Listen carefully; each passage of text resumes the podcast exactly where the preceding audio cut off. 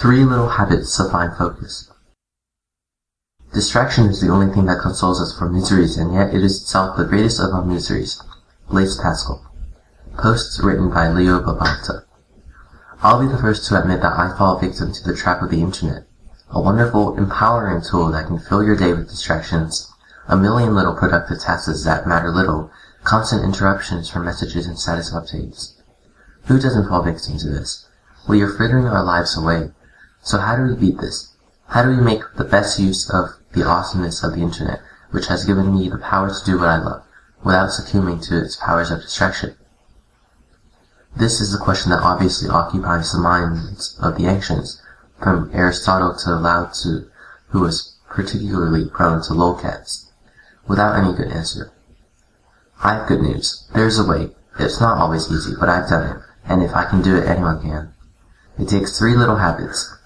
1. Set a time limit. Pick something important to do, and set a limited time to do it. That might be one hour or 20 minutes, or even just 10 if you're having a hard time getting to it, into it. The time limit helps sharpen your focus. If you have limited time to do something, you'll be forced to decide what's important.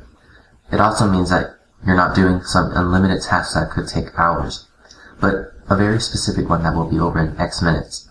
Setting a limit is good too for when you decide to process your email.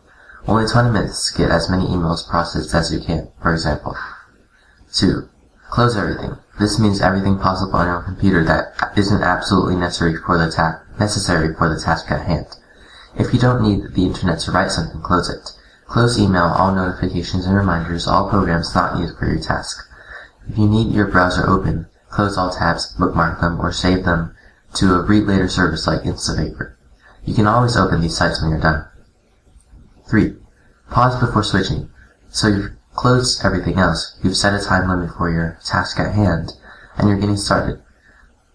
But then you get the urge to check email or Facebook or Twitter. You want to see what's happening on Instagram or Pinterest or YouTube. Stop. Make yourself pause for 5 to 10 seconds. This is a key habit that makes the other two work. Take a deep breath. Think about whether you really want to fritter your life away doing these things, those things, all day, every day, or if you want to do something great. Choose great most of the time. These are little habits and you can do them. When your time is up, you can give yourself a few minutes break to check your favorite sites, then close them again. But when you're trying to focus, practice these habits. There are small prices to pay for a life not frittered away by distractions. Ain't no tuition for having no ambition. Buddha.